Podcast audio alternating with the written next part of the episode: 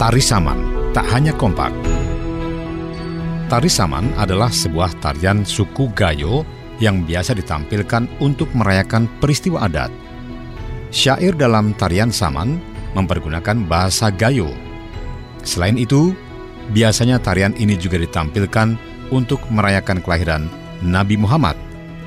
Dalam beberapa literatur menyebutkan tari Saman di Aceh didirikan dan dikembangkan oleh Syekh Saman, seorang ulama yang berasal dari Gayo di Aceh Tenggara. Tari Saman ditetapkan UNESCO sebagai daftar representatif budaya tak benda warisan manusia dalam sidang ke-6 Komite Antar Pemerintah untuk Perlindungan Warisan Budaya Tak Benda UNESCO di Bali 24 November 2011. Tari Saman merupakan salah satu media untuk pencapaian pesan atau dakwah. Tarian ini mencerminkan pendidikan, keagamaan, sopan santun, kepahlawanan, kekompakan, dan kebersamaan.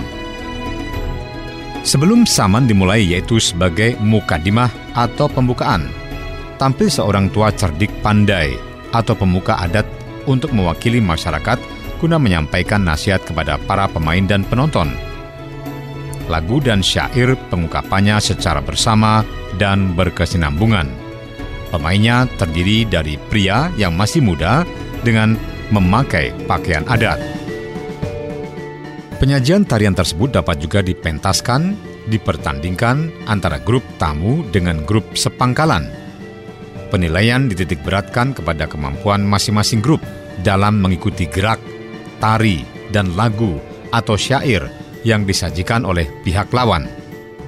Sebagaimana dikutip kemdikbud.go.id, tari saman biasanya ditampilkan tidak menggunakan iringan alat musik namun menggunakan suara dari para penari dan tepuk tangan mereka yang dikombinasikan dengan memukul dada dan pangkal paha mereka sebagai sinkronisasi dan mengempaskan badan ke berbagai arah. Tarian ini dipandu seorang pemimpin yang lazimnya disebut syekh. Karena keseragaman formasi dan ketepatan waktu adalah suatu keharusan dalam menampilkan tarian ini, para penari dituntut untuk memiliki konsentrasi yang tinggi dan latihan yang serius agar dapat tampil dengan sempurna. Tarian ini khususnya ditarikan para pria. Pada zaman dahulu, tarian ini ditunjukkan atau mempertunjukkan dalam acara adat tertentu, di antaranya dalam upacara memperingati Hari Maulid Nabi Muhammad. Selain itu, khususnya dalam konteks masa kini, Tarian tersebut dipertunjukkan pula pada acara-acara yang bersifat resmi, seperti kunjungan tamu-tamu antar kabupaten dan negara, atau dalam pembukaan sebuah festival dan acara lainnya.